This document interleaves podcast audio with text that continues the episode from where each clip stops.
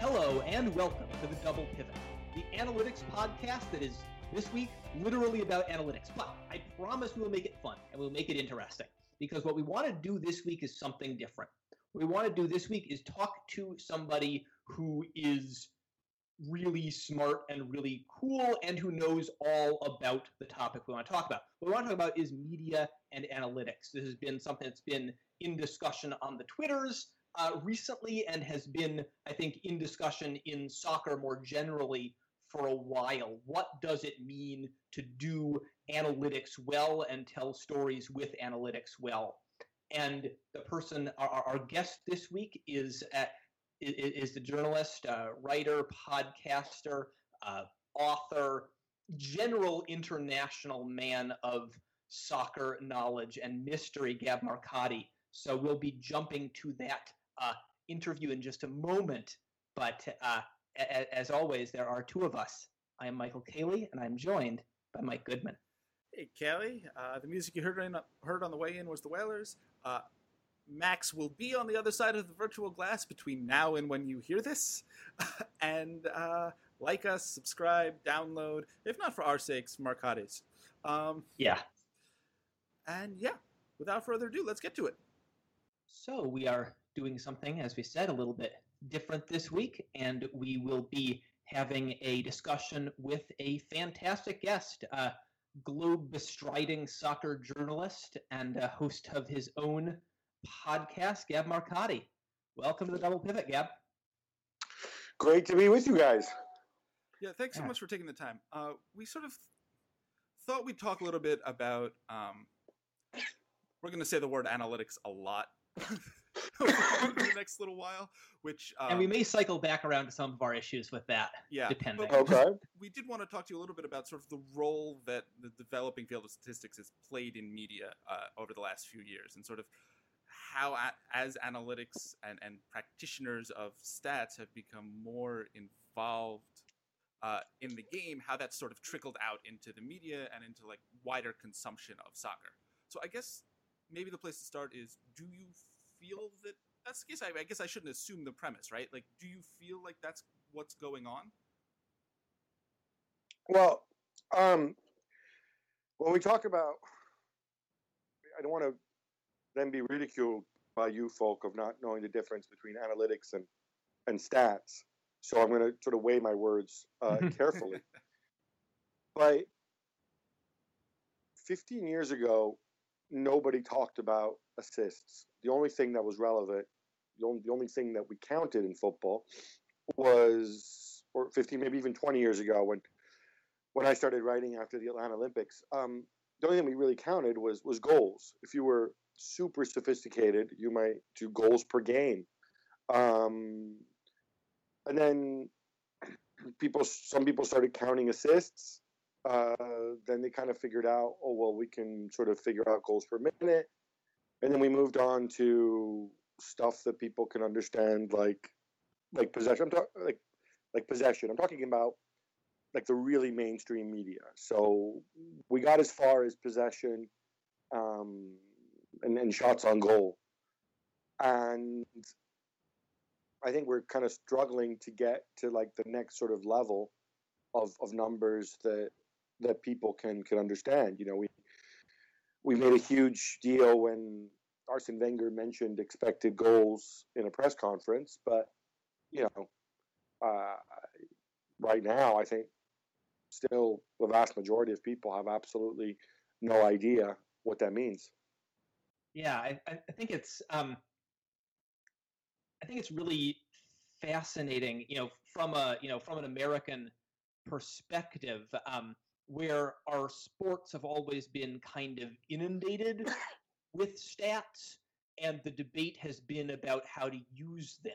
You know, back at the sort of story back at when I was growing up was that um, you know people who use the, the sort of traditionalists were the people who said the player with the most runs batted in was the best player and the debates then were hey runs batted in isn't a very good stat for determining player quality or player value and so you have this debate that plays out on a field that is statistical and it feels to me like in soccer getting stats into the conversation, as you were saying, is a fight that is still happening, regardless of what exactly you're doing with them.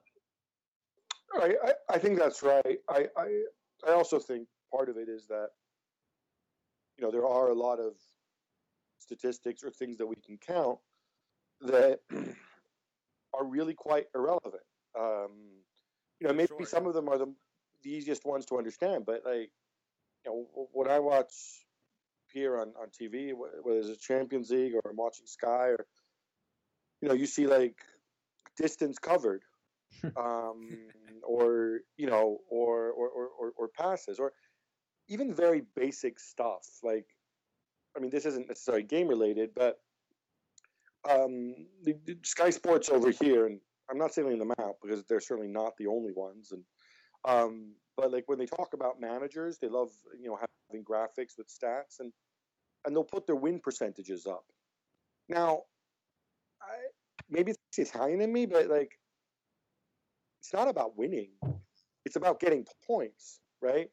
And once it's three points for a win, it doesn't take a genius to figure out that you know you can win three games and lose three games, and you'll have a higher win percentage than the guy who wins two games and draws four games. And who would you rather have? Or you know uh, this sort of thing. And yet you know they persist with this. So I, I think on the one hand that, that there's a there's a hunger to show that you can throw numbers and you want to get these numbers into the conversation. But by the same token, I, I think there's an unease about what they mean. And, and on a very basic level, football folk can kind of unmask the stupid numbers very quickly. And so they don't really make an effort with the numbers that maybe are a little more meaningful. So yeah, I I, I want to sort of drill down on something specific that we just talked about there, which is like there's very common sense problems with a lot of the numbers people use, but it seems like there's a little bit of a communication gap between sort of people who work heavily in numbers and point out like this is the problem with the numbers you're using and people who are sort of in more mainstream media who point out there's something wrong with numbers. Like a, a lot of practitioners who use stats are, are in effect trying to capture the common sense conversations that go on in, in around the sport. But it seems like as they come sort of cast in numbers, you don't ever get to the point where you're discussing the common sense part of it. You only get to the point where you're discussing the number part of it. Yeah, I I think that's fair. Um, I, I you know I, I think there's also there's also a gap there. I think you know flying the flag for the football folk for for a minute. Part of the problem is that, and, and I see this, you know, as, as a layman, when I read um, about analytics, you don't get people with with big certainties um, and then that's kind of a healthy thing to do because we're still this is still in its infancy in many ways um, but some of the crappier analytics types if i can use that technical term. Um, and worse some of the football journalists who who discover analytics they treat certain things like gospel. Um, and and then they speak with absolute certainty. I, I remember I remember reading, for example, I'm not going to mention who it is, but it's it's a colleague of mine, and I won't mention his newspaper, the Daily Telegraph, um, who you know he wrote a piece explaining why Lucas Podolski had to be sold, right? And he was obviously briefed on this by somebody at Arsenal, and it was you know it was very well it was a very well reported piece, and he made the point that Wenger values high intensity sprints, and basically to that point in the season, Lucas Podolski had done, I don't know, 80 high intensity sprints, whereas the other wingers, even Giroud, had done more than 100 high intensity sprints, right? And then we can debate whether this is useful or not, the high intensity sprints or whatever. But you know, this let's assume for a minute that this is all accurate. This is something that Wenger valued, and so on. But then it struck me just just reading, it, and I said, "Well, hang on a minute. Podolski's not a starter you're comparing him with people who are starters and you're using the total number of sprints he's made this season. And so, you know, in my limited way, I have access to the number of minutes people people play, and And you notice that actually he's made you know more sort of sprints per minute, or I guess minutes per sprint than than most Arsenal players, except for a couple. So that goes out the window. But the the fact that you this is presented with such certainty, you know, that that'll instantly be off-putting, I think, to to a lot of people. And I think that that's one of the problems that um, that you encounter when you bring this stuff into into the mainstream. Yeah, this is sort of um, th- this was one of the things I've, I've thought about with regards to the sort of term stats and analytics, um, which is that the, the, way that it usually gets talked about. I, am going to bring this back around to Podolski. Um, the, the way it usually gets talked about is that analytic that stats are just sort of various numbers that measure things, and analytics is using sort of your critical faculties to use those stats. And um, the, the problem with this is that the thing that you're describing, this this article where uh, um, that, that that failed to make a, a, a proper um, you know prop prop that failed to deal properly with um, with with played is doing I think in definitionally analytics is trying to make sense out of those numbers and make right, a conclusion from it. It's just a bad conclusion because they didn't use the numbers properly. And and so to me, I think this, uh, to me, I think what happens is that analytics then becomes this jargon term for authoritative knowledge. And um and and, and I think I think there's a problem in the way we use that term that fits with the problems the way in which this sort of you know statistical analysis gets presented. Um, I I I think you're kind of hitting the nail on the head there. And I, as I see it, is it's another vantage point, and it's very big on percentages. I, I, like I make an analogy, and I don't know if it fits, but um, I read this piece in the New Yorker, like I don't know, maybe ten years ago, by that guy whose name escapes me, but he's he's Indian and he writes about medical issues all the time. Mm-hmm. He's got they have two. They have like Jerome Groopman, and then they have this other dude who's who's Indian. He's, he's he's very famous. He's a doctor and stuff and whatever. But anyway, he was describing um, sort of the principle with uh, with, with, going into with, with emergency room care and sort of some of the issues involved with it. Where if you're an emergency room doctor, somebody comes in with some kind of problem you have a very limited time to to diagnose and you're generally always playing the percentages. well. You know i i, I think it's this uh, it's more likely that it's this than that. So then i administer you know this kind of care. But of course if there's like a 1% chance that it's this other thing then i could be killing him by administering that. So then what do i do? And you're always searching for more information and more more not just more information but more types of information because obviously there's so many you know different things from from heart rate to temperature to you know whatever. Um and i kind of view sort of the the the, the potential within analytics of of adding another another bit of information but that's only going to be part of the puzzle you know for you to make your diagnosis. And then even when you make your diagnosis then that bit of information can maybe then help you determine what kind of treatment you're going to give. But it, it's it's sort of this it's it's just one input into uh, into in, into the process.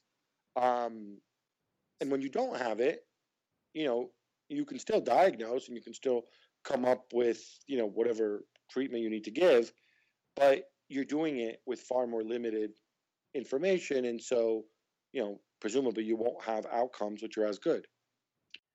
Yeah, I think I think that's a that's a great analogy. Um, I just looked up as uh, Atul Gawande, I think, is the author you that's were right, um, for. One, one of my wife's favorite people in the world. Um, but um, and just to sort of fill in the analogy as I'm understanding it, I think that um, the you know what what what people in soccer journalism are trying to do is tell better stories, more compelling stories about soccer that fit into you know that fit into a broader world and that tell the stories of the people and the teams and all of that. And um, so, how can analytics help you do that? Well, if it's one tool that can sort of tighten down the story that you're telling so that it's more correctly describing reality. So it's more, it, it, gives you a better understanding of the things you're seeing on the field, gives you a better idea of how a, you know, a director of football is is imagining his or her job. All, all of those things analysts can do to help you tell a better and more compelling story. And, and I, I, I that, that, that to me is sort of the, the toolbox vision of, of, of using stats that I like. Um, the question is how to get people to see it that way and to use those tools well, both of which are kind of hard things to do.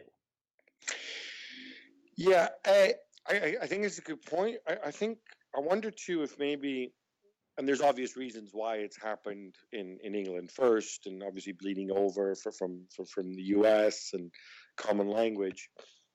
I wonder if maybe things might not have been better if the analytics revolution hadn't sort of crossed the pond hmm. and gone to Spain or Italy first, um, simply because the media in those countries tends to be a lot more analytical. What you said about like, you know, sports journalism is about narratives, and yeah, that's true here in England. I'm not sure how true it is in other countries. In other countries, mm. you know, you kind of analyze the game and you analyze why things happened. It's not about a narrative. You know, it, it's not about the personalities um, as much as it is about sort of what what you empirically see on the field and and and the stuff that you can measure with your eyes and and then there's a big gap because you know we're measuring it with I said without analytical tools, but but we're there to analyze. I say we as in like you know in these countries. Yeah, it's just whereas in England historically, you know that's never been the case. You've, you know, I think, I, and I don't mean it in, in a pejorative way, and, and it's obviously changing a little. But you want to see something funny? Go back and read match reports from 25 years ago.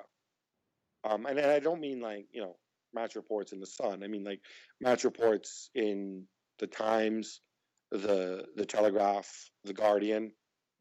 Um, they're all about showing so and so showed heart, so and so showed passion, uh, a bunch of quotes. This guy passed to that guy who scored, right? Um, so there wasn't really that that culture of breaking it down. Or or I'll make another analogy I think shows the, the difference where here it's more about storytelling and color.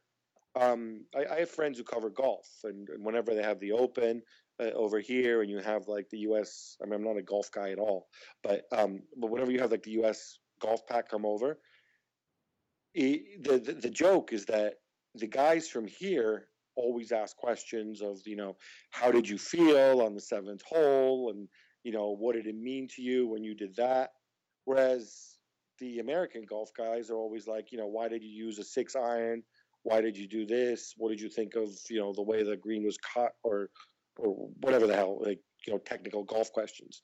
Um, I wonder if you'd had that same sort of more analytical mindset here in, in, in telling the story of the game, whether maybe it would have been it would have been a smoother transition. Problems. It's human nature to hate problems. But why is that? After all, problems inspire us to mend things, bend things, make things better. That's why so many people work with IBM on everything from city traffic to ocean plastic, new schools to new energy, flight delays to food safety. Smart loves problems. IBM. Let's put smart to work. Visit ibm.com/smart to learn more. So I, this brings me to like a, another question about, I guess you know, using stats and analytics writ, writ large, which is that like people who work inside the game, right? People who work at clubs, um, they have an obligation to get stuff right. You know, they, they have to like make the best decisions they can for their club to accomplish their aims. On the total other end of the spectrum are supporters and fans, right? They can believe whatever the heck they want. It's it's it's their right as fans to interpret and enjoy and follow the game however they want to. And so the media sort of fits and like we should be fair here. Like we shouldn't talk about the media like it's something that we're not a part of. Um, like I'm a full time ESPN employee. Like I am part of the media. Um, so am I. Yes, right. Yes, we work for the same people. Um, several steps removed, but we work for the same people. Um, So and I don't not. yeah, right. Um, so the question that I sort of come back to is, to what, you know, where is the obligation for the media to get it right? I mean, they're obviously serving a different purpose, and you know, like I want to emphasize, there's nothing wrong with telling stories, and telling stories is good and important, and it's an important part of the way that people consume sports and that people want to consume sports. The question I have is how much of an obligation do you have to make sure that the story you are telling are true is true and how much of that is it then incumbent on people in the media to use all of the tools available to them in service of that end I, I think that's that's a great point um, and i think you know this is where where I think to some degree, a we need to stop talking about the media as you know, yes, the MSM, the mainstream media. Uh, I'm I'm a big Alex Jones Infowars uh, fan, and you know, uh, but I do recognize that it's not one monolith, right? Uh, you can read different things on different levels uh, that speak to, to, to to different arguments, and and and that's fine, and then that's how it should be, and and they can address both the people who you know are just passionate about their team and they don't really care about the nuts and bolts and they just want to enjoy it or they can you know they can cater to the casual fan and they can cater to you know the people who who sit there and agonize and obsess over whether they should play a three or a four at the back and you know what minute Giroud should come on and, and whatever right? I we're able to cater uh, to all that um, and I think sometimes um, I mean, I see it here here in in England. We have this program called Match of the Day, which is like sort of the main highlight show, and it's presented by Gary Lineker on Saturday, Mark Chapman on Sunday. And and I, you know, full disclosure, I know some people who work on it. And if you're an analyst on that show, uh, it's kind of like a curse because you're usually an ex-pro, and there will be a certain number of people on social media who will go and no matter what you say, they will mock you and make fun of you. Um, and reason being is they're going to be like, well, you say stupid things, and why can't you be more analytical? Um, well, the reason is that you know this is a show that's watched by eight and a half million people, and there's probably a big chunk of people there who really don't care.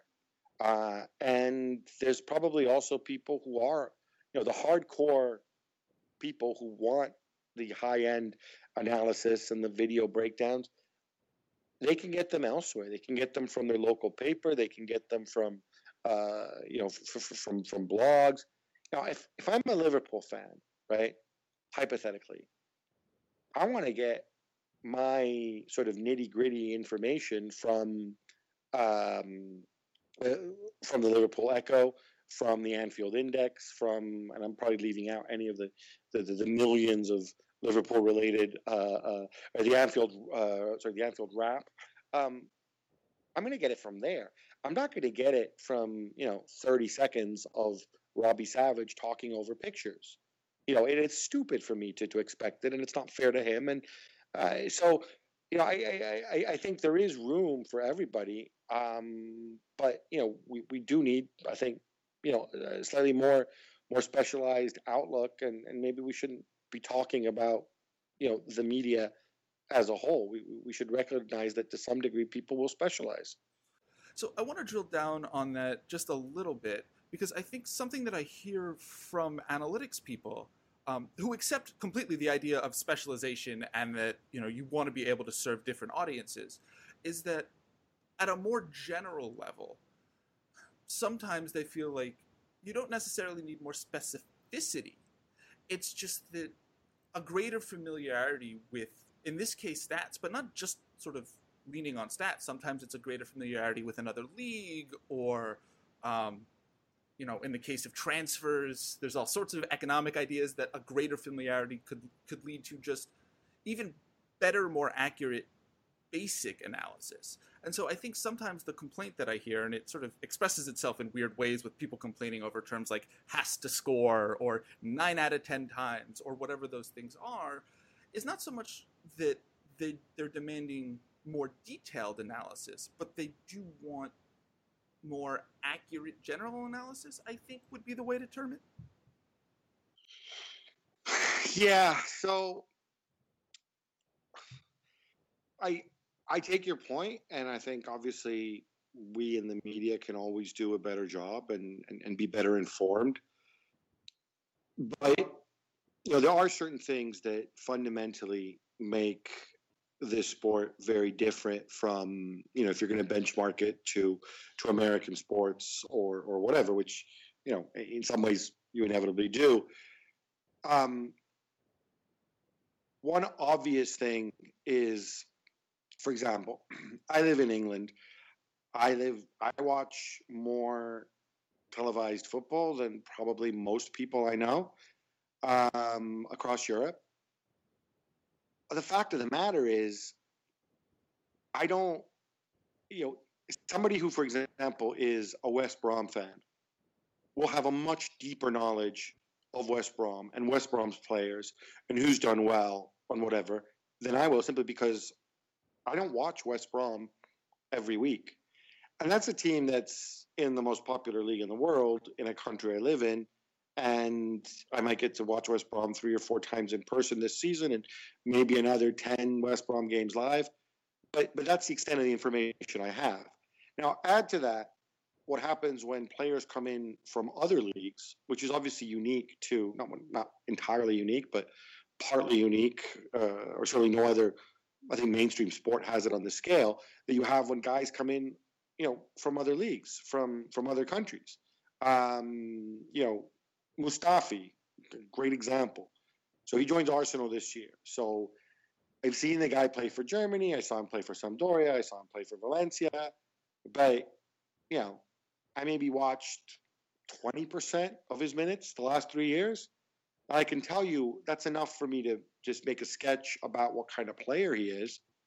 But it's going to be a mo- it's still going to be a very incomplete sketch. Um, now, compound this with the fact that a lot of the analysis here comes from, well, certainly in terms of the, the mainstream media in in or, or the major newspapers here in England, you know, they tend not to have team beat reporters. Normally, it's all it's all regional. So you know, one guy will be on the Merseyside beat, and uh, you know he might do Liverpool uh, or Everton or, or, or the Manchester clubs, and they all swap off, and then the number ones kind of go where they want to. So then that guy will be put somewhere else. You don't have that many beat reporters who just follow the same club. Um, and then the guys who get on television, and I say this with the greatest of respect, uh, the good ones may be very good at describing what they see, but you know they don't. A lot of them just don't do the backstory research because it would take way too much time, and even if they did, it would be incomplete. One big thing I learned about, for example, the media in this country vis-a-vis you know ESPN and other outlets in the states is that they are when they put an ex pro on, they are much much more demanding. You know, they make them prep. Um, I know that you know sometimes you'll have like sort of this, this, this boot camp that they send them on before, so they learn how to speak and they train them and they watch video and stuff like that. Um, that's not the case here, and I know this for a fact that various uh, media outlets here that or TV outlets that I've come on that I've worked on. You know, here it's more a case of oh look, you know, Bob used to play for Tottenham.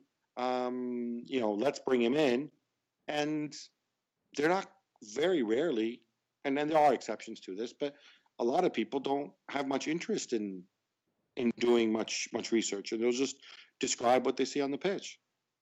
Yeah, I think it's um, it, it seems like uh, what you're describing. I, I think it's a really good point that there is the the volume of time that you would need to speak relatively authoritatively about like eight different things in soccer in the over the course of a half hour or hour show is not really a reasonable demand on anyone. Um, and what what, what and, and it seems like there's an analogy here with analytics obviously if you're doing sort of a statistical analysis you can just do that and and and if you've got good tools or you've got good people doing it or you've got a good database you can spit out some numbers on mustafi you can spit out some numbers on valencia um, but from the sort of stats side what you need is that modesty to say this these are some of the indicators you can get from the, from these numbers, but we're certainly not in a place where these are definitive. And at the same time, if you've been, you know, trying to say something about Mustafi, you're acknowledging that you've only seen so much of this, and these are sort of his tendencies.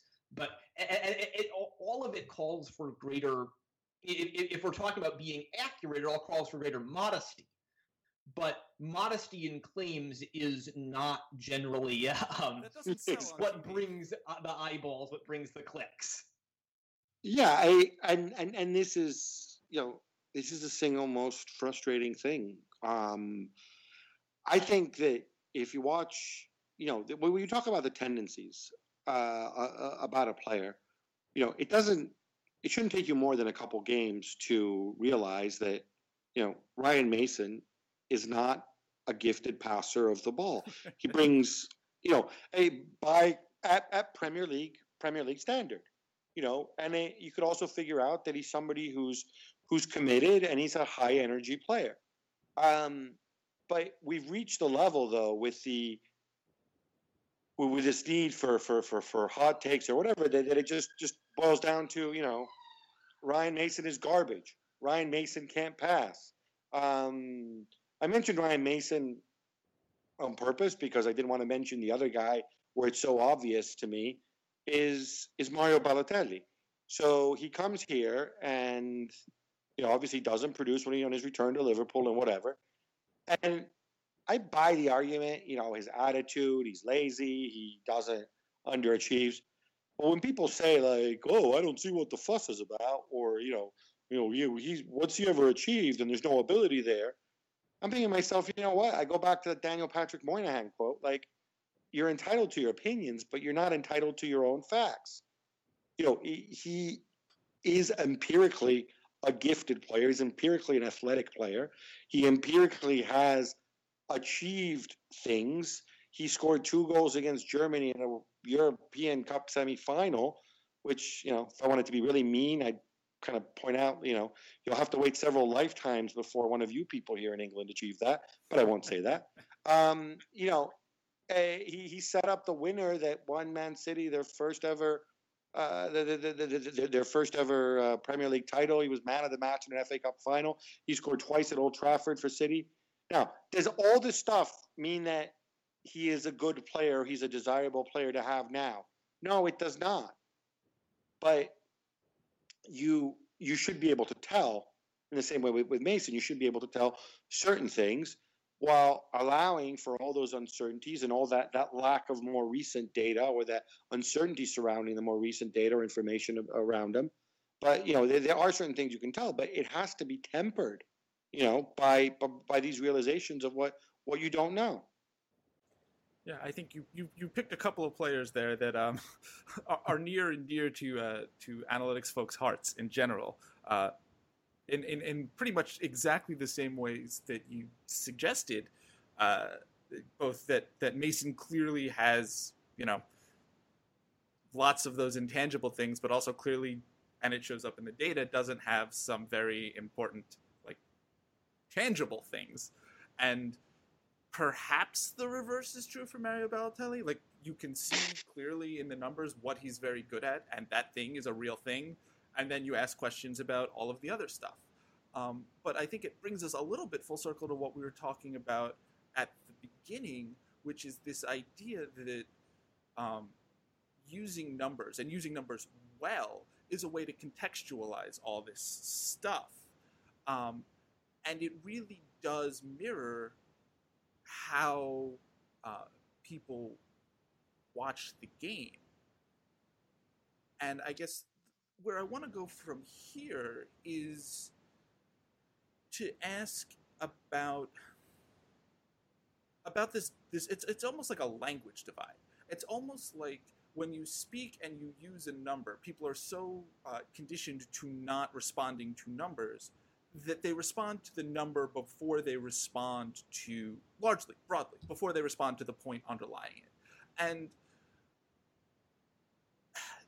when i hear people say there isn't a broad market for analytics my interpretation is often that there's a there's not a broad market for the language of numbers but that there might be a broad audience for those numbers being interpreted into the language of soccer that people already speak. Um, there's not a lot of question there. My question, I guess, is: Do you, do you, do you are, are you sort of sympathetic to that view, and do you think that sometimes, like, conceptually stuff gets washed out? You know, the, the, the conceptual baby gets washed out with with sort of the language of numbers bathwater. I, I I do have sympathy there, and maybe I can I can mention a very recent example, so recent that it hasn't actually happened yet. But um, I, am supposed to write a piece for the Times on Saturday about Paul Pogba and sort of what's different about him at United this year versus uh, his last two seasons at, at, Juventus. And you know what's wrong? Is he being used differently? And it's it's pretty much a, a broad remit. Um, and I and I cover like you know obviously his tactical position on on the pitch, but um, but also, I, I, they got me all this Opta data as well. And, you know, just speaking to colleagues, one of the first things you notice is that his Opta numbers, and, you know, this isn't the type of analytics you guys do. This is just, you know, the, the, the duels won and, and, and chances created and that kind of stuff. But it's all broadly similar. Yep. In terms of the stuff he does, right? And so I wish and I don't know how to go and scrape for XY coordinates and all that fancy coding stuff that y'all do. Um, so, like I do, I don't. I get ESPN to do it. Yeah, exactly. Uh, well, they won't do it for me. No, but uh, so I, I don't. I don't have the event data, so I don't know where it happens. One thing visually, and and this is sort of where I help paint the picture. So I've spoken to people who've covered him, and I've spoken to people who've who've worked with him at Juventus. Um, people have scouted him for opposing clubs, and the general consensus seems to be that he's doing the same things, but he's doing them from worse positions. Um, so he's taking worse shots than he did at Juve in worse circumstances. When he shot on goal at Juventus, a lot of the times when he was successful, or even with his passing, he would do this thing where he would start from from deep on the left hand side, and he would run without the ball, and he'd receive the ball and then he would shoot or or he would find a pass or play a one-two. Um, those are things that at United he's not doing because he's playing in a different role. Um, so I wish I didn't. I, I had access and I suppose permission from Opta, um, but most of all access and knowledge to go and put this kind of stuff together. The event data. This is where it happens uh, these are the guys about them. And I wish I knew how to represent that graphically because that would make for a much better story than the one I'm going to write, which is going to be based, you know, almost entirely on on what people see. And, and we'll have some numbers, but it will be mostly sort of deduced and, and, and you know, old school reporting, talking to people. Um, so I, to me, that is a good example where you could put those two things together and you know, it would really add value to it.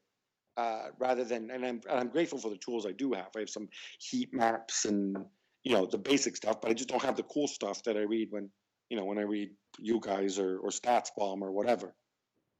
Yeah, I what what is interesting about this sort of this set of examples, um, Balotelli, Pogba, Mason, um, is there are certain ways in which um, analytic can give you something very different in telling each of those stories. Like in some ways, the, the, the Balotelli story that we were talking about is very much a sort of story about the person.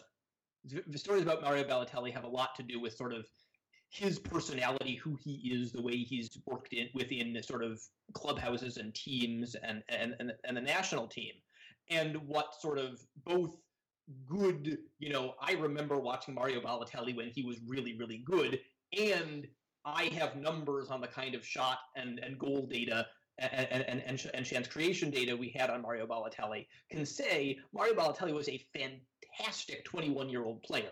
And something has gone on, and that can sort of contextualize the story of the person. Whereas in the Pogba situation, um, it's a little bit different because we don't have to hand the the best data to show what's different.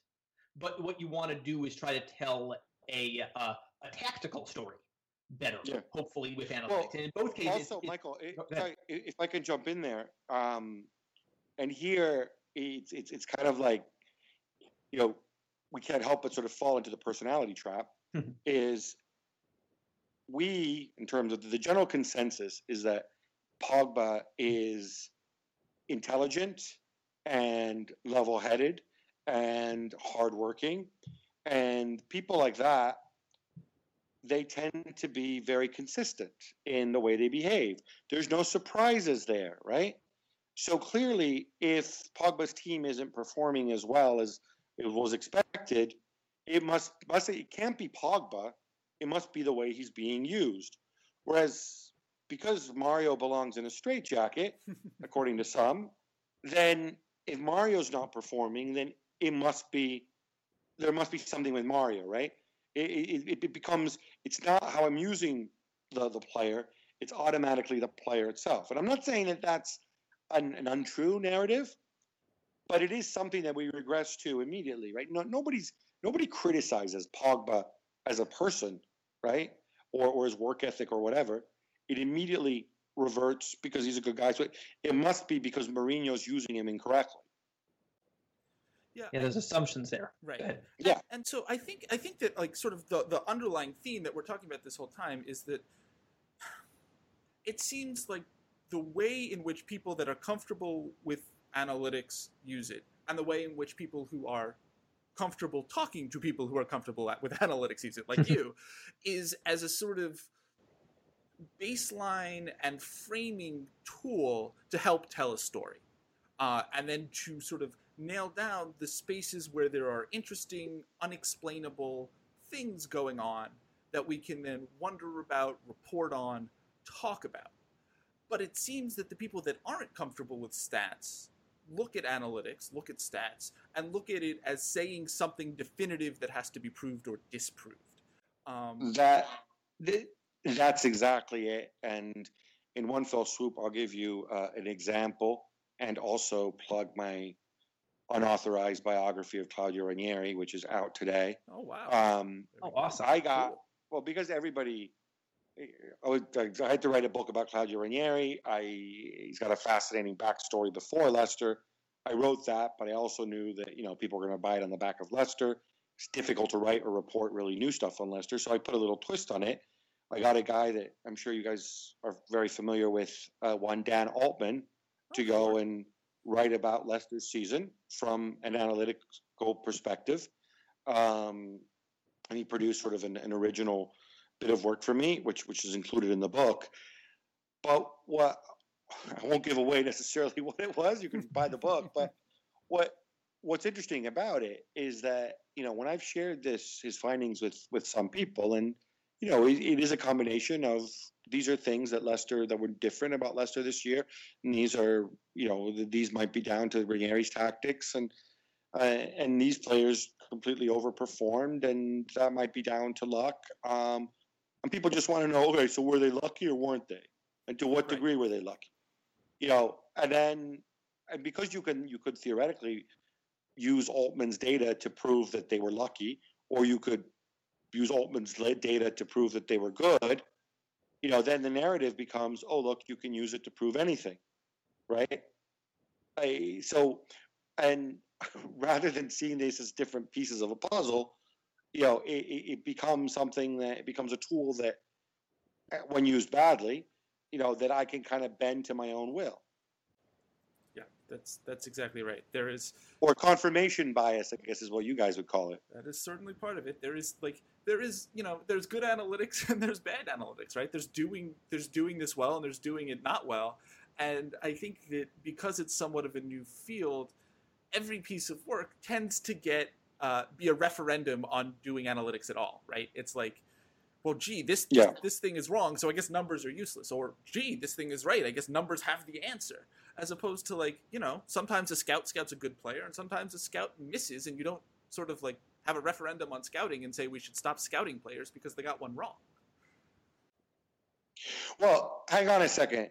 Actually, what you're describing there is one of the most frequent things I hear in football from scouts um, and and agents and managers, where the absolute um, ethnic or or cultural stereotyping and generalizing of players.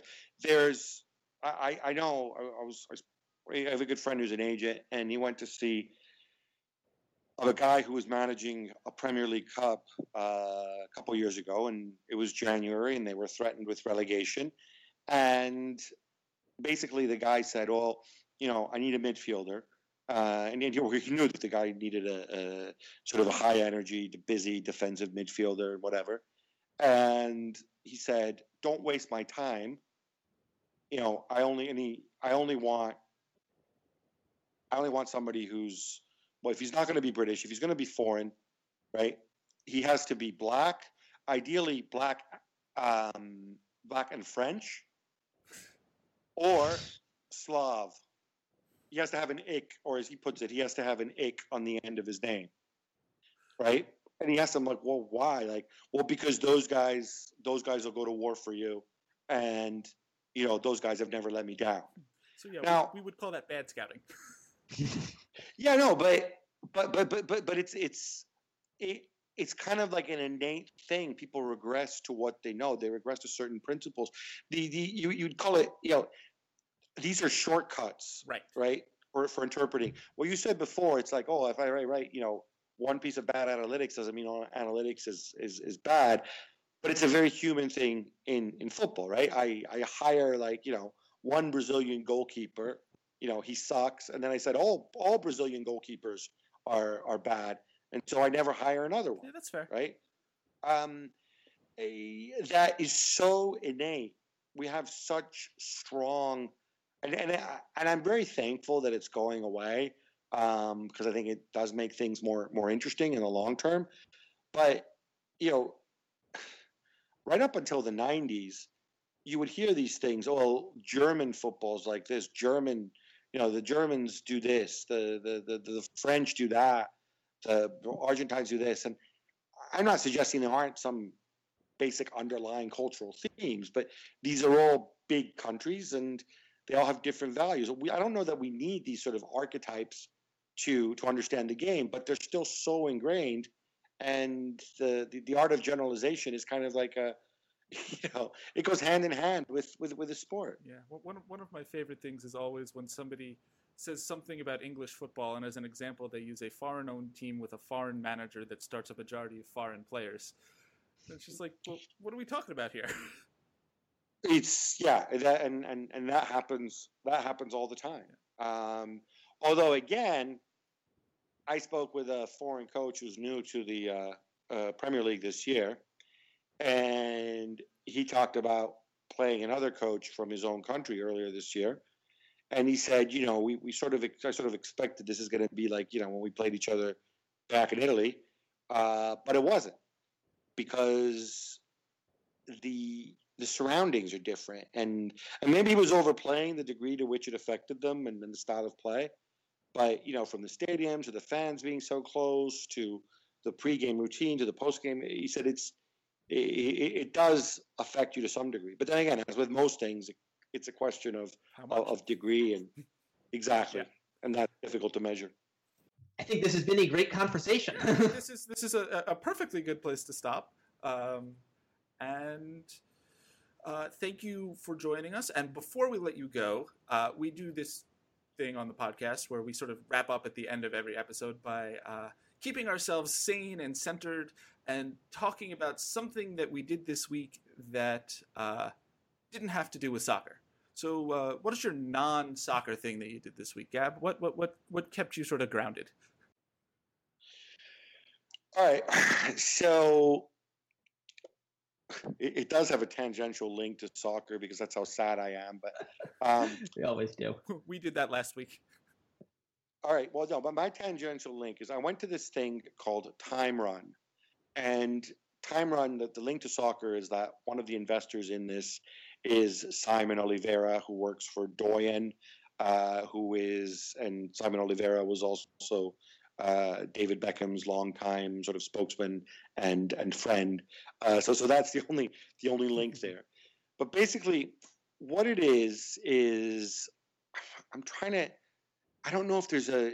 It's really fiendishly difficult to describe. But uh, if there's any listeners who might be familiar with, there was an old TV show here in England called The Crystal Maze. Um, basically, you're in teams of four, and you're supposed to be time travelers looking for the um, lance of. Actually, uh, you would know this, Caley. Um, the lance that stabbed Jesus, it's the lance of Longinus, right? Yeah, Wow, you were putting him on the that's not that's not the, name of the of, of, of, of the person with the lance is not in the, in the Gospels. Um, I'm, I'm pretty sure. So that, or, or, or, I could do a whole Bible history corner on that, but I I, I, I don't know for sure. we don't need to go to that. Anyway, the, the, the long and short of it is there's this missing historical artifact with super with supernatural power, which with great supernatural powers, and you have to hunt it down, and you're time traveling. And so, like the first room you go into, it's like set in the future, and there's all these little clues and puzzles that you used to do and physical tasks within the room, and they then unlock more puzzles and so on, and then you move out of the room. And then the second room was some sort of you know ancient tomb. And you had to do this this crap. It was like a laser which you had to figure out how to shine it on something to do something else. And move stuff around and then another puzzle the, the final room was uh, it was it was actually slightly creepy it was like a nazi themed room because apparently hitler had gotten his hands on the lance of longinus and you had to try to stop him and I anyway it was really different from the stuff that you normally do because it was it was four of us. Is um, I went with my wife and, and, and another couple, good friends from from when I was in high school actually, and we we sort of you're sitting there and, and you're, you're you're you're solving puzzles, you're doing physical stuff, you have to work as a team, and you're in this totally absurd environment, and it was just a hell of a lot of fun, and you're kind of using your brain in ways that you normally don't on a on a daily basis, and and and that was really cool. Awesome. That is very on brand for double pivot, sort of for, for the double Oh, pivot. yes. Do y'all have that? Y'all Um, have I that in think it States? sounds like a, like an escape the room type thing. Yes, that's what it is. Yeah. So I, I've never done them, but I, I have heard of their existences. Yeah. Yeah, I Yeah, want I want that's exactly- very much. Escape the room. There you go. So you managed to sum it up in in, in, in three words, whereas I went on these big tangents. But yeah, that's what it is. All right, Gab. Thank you so much for coming on with us. Uh, I hope we can do it again sometime. Yeah, thanks so much. This Absolutely. fantastic. Great. Anytime, boys. Talk to you soon. All right, cheers. Cheers. Take care. Bye bye. Ah, Well, that was a fantastic conversation. Thank you so much, Gab, for being on the program. Um, he not only gave us a, a, a really wonderful non soccer thing, he also added like four other non soccer things throughout the course of the conversation. Um, Seriously. but- Got A- A- Atul Gawande references. Uh, yeah, it was good stuff. yeah, but um, nonetheless, we would like to add some more of that because we've got our own non soccer things. And uh, Goodman, you want to take it? Sure, I'll go first. Uh, technically, I think I'm still other Mike, but who really knows at this point? so I Are am- any of you counting? Because we keep not. yes. Um, yes. Hey, listeners, if you want to ingratiate yourself to us, we are too lazy to add 10 teams' points totals together. Um, anyway, uh, for me this week, uh, my wife's been away on business, and because I'm a super cool guy, that means I sit on my butt and watch a bunch of television and get caught up on things that uh, she's not particularly interested in watching. So, uh, like everybody else on Twitter, I watched this season of, of Black Mirror, which uh, I enjoyed uh, to various degrees. And then I got myself caught up on Westworld on HBO, which is the thing I want to talk about. Um, briefly, if you don't know, but it seems like everybody knows, uh, Westworld is like this um, futuristic, uh, highly advanced animatronic world uh, for adults that they can go and live in and hang out with AI robots and do stuff. And it is modeled on the Old West. And that's the premise. And then within the premise, something mysterious is going on in Westworld involving its creators, its uh, artificial inhabitants, and the humans in it. Um, They have it is it is pretty explicitly a great mystery. Um, the show's well made. Uh, there's some really enjoyable performances. Uh, Anthony Hopkins is in it. Uh, Ed Harris is, is in it. Thandie Newton is in it. It's, it's it's really really. I mean, like the quality of the show of of the show being made is really good. But hmm. I find it very empty.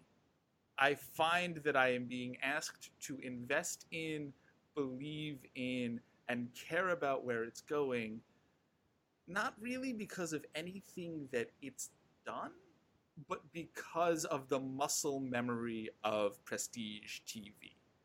I feel like this show is built on the expectation that you are going to come into it assuming it's a really good show and then perceive everything that goes on through that lens so that you add import to things that maybe without the preconceived notion of them being important would just sort of feel like really dull and stilted dialogue um, mm-hmm. that you know it, it's bad TV converge there a lot, where like the only thing holding a show together is whatever the twist or the answer is, uh, and then people freak out at the end because you've sort of invested your time in this for, and there's no way that whatever the answer is is going to live up to it, and that's not really what Westworld is. I mean, it's you know there are good performances, it's richly made, um, it's HBO, uh, so you know there's you know your, your, your mandated dose of naked people. Um, but it feels like the show is asking to be perceived as high TV without doing anything to earn the moniker of high TV, and that's a little bit of a turnoff. Um, you know, it doesn't mean I'm going to stop watching, although I may because my wife is coming home and she has no interest. Um, hmm. but in a world where there's a lot of good television out there, I don't know. I'm getting to the point where like I get a little bit resentful when I feel like a TV show assumes it's great without showing its work. Because there's lots of great stuff out there that doesn't get enough attention. And so I and that's that's how I feel a little bit about Westworld. That it assumes it's really really good and assumes its audience is going to think it's really really good without necessarily taking the steps to get it there. So that is my lukewarm Westworld uh, review for you. I have a quick Westworld question. Um, so, and, and, this is something I do with uh, with with culture with a lot of things, where I read about it and don't watch it and develop opinions based on not watching it. Um, so I want to run something by you that is based on really like you know telephone game cultural analysis. All right, hit me and see if it's right because I. So my understanding, so it's, it's a show is about there's all these robots basically, and they exist in this this very spe- specified uh, world. And there is sort of a larger question of like how human are these robots? How are they responding to the, their sort of abuse within the video game setting? Yes. Um, but then the big mystery is within that world. The big mystery is within in the sort of Westworld video game rather than how this all applies to the larger, the, sort of larger human and robot world in which it happens? Well, that's a really good question, and it's funny you should ask because it is intentionally vague uh, on that. Okay. Um, mm. On on that note, the the the mystery is certainly situated within within Westworld. Um, but there is the matter of a creator who died mysteriously uh, while the world was being made originally. Um, there is a question of there's a, I mean there's a natural question of you know the sort of um, inception question of once you're sort of emulating reality, can you really narratively be sure that anything is actually reality? And it leans into that. Um, mm. There's definitely some sort of jump cutting and editing around that, that, that leaves open the question of um, chronology. So, yes, the mystery is situated within Westworld, uh, and it is it, it you are at least in, you are at least narratively being led to believe that it is being followed both by humans who go into the world and alarmingly and disturbingly perhaps by the artificial intelligence uh, entities. It's weird, you know because Westworld is based on some uh, older literature, they come off as more super advanced animatronics conceptually than what we have come to sort of conceive of, of artificial intelligence as. Um, but yes, all of that is sort of mixed in the stew and not yet answered. Yeah, because I, I, I, I think I'm going to switch my, my non-soccer thing on the fly and sort of wow. continue this conversation. I know, high degree of difficulty. Um, because what it reminded me of is a show I, because out of again sort of um, boredom and having time on my hands, I ended up watching a couple episodes streaming because I, I had missed the I my wife I had watched almost the whole show and not quite the whole show was the old uh, Joss Whedon show Dollhouse. Yes. Um, Which, which was yeah. which which is a which is a, a, show that it was a it was a, in many ways a big mess. The concept of the show was um, it, it exists in a similar in a similar kind of near future dealing with questions of identity and humanity, um, where someone has come up with technology to wipe a person's mind and then input a brand new mind into it. And so and, and what and, and what the, the the the dollhouse specifically is the is the sort of small world in which it exists, which is where a, a group of men and women are sort of available for rent, and they can have inputted into them whatever person and you know abilities, desires, etc. you want to input into that person. So right, the major the major sort of structural difference in the shows is that Westworld is intended to be a theme park. So you don't, as far as we know for sure, you don't have the not human beings leaving the park. Um, it is operated and run, and it costs an arm and a leg, and people come and go into the park. That's how it's set up. Um, and so fundamentally, if that's not the relationship, if you were to find out later on in the show that that's not the relationship, it's because something has gone wrong. Whereas in Dollhouse, they sort of thematically, structurally start from the point of having overridden that rail, and it's yep. it's supposed to mix seamlessly into the wider world. Yep, and and and the thing that Dollhouse, I think, does have a perspective on this. I think you can interpret the show's have perspective on it, but many of the episodes, partly possibly because of the network suits intervening, um, did not strike a clear moral perspective on the idea that like these people that, that like this was a fundamental and profound abuse of the people who had who, who were the dolls that they were being used in a way that was sort of morally unforgivable. And the show sort of eventually sort of there. slid to it got there, and I, and I think that that was absolutely the vision.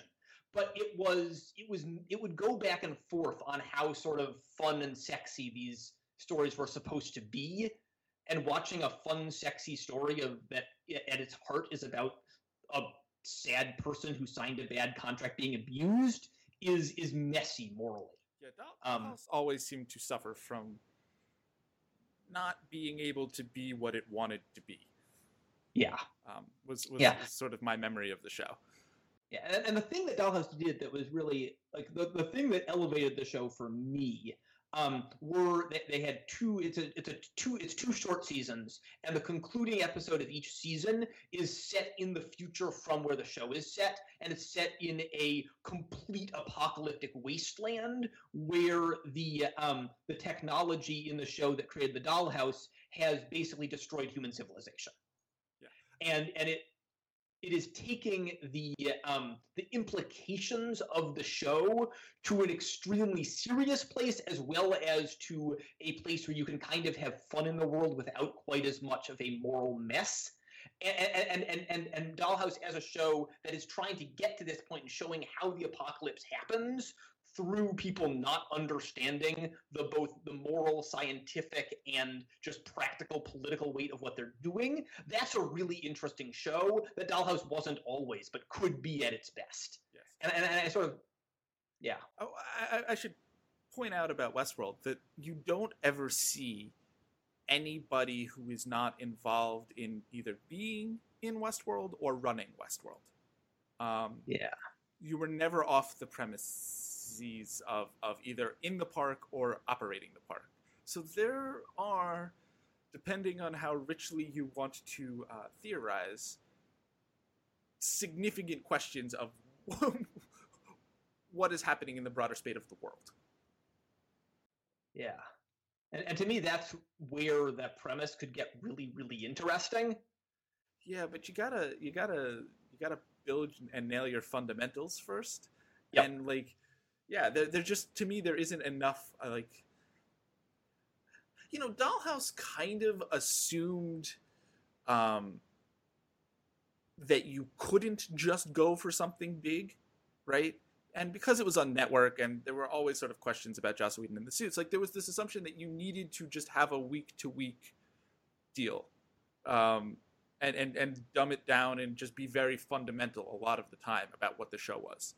Um, and Westworld makes the opposite extreme assumption that this show is good, the parts of it are good. You will believe that it is good until we give you good reason to. Um, I don't think that that is particularly effective either. All right, so that that has been our uh, our, our uh, possibly uh, uh, possibly dystopian sci-fi analysis section of the Double Pivot podcast, which actually ties um, in really well to what Gab was talking about. So there we go. Is analytics leading to the end of human civilization? Tune in next week on the Double Pivot podcast. I'm resisting uh, temptation to say anything about electoral politics at this moment. Oh God, I think I think that's all for us. Uh, we gotta go. we'll see you all next week. Cheers. Cheers.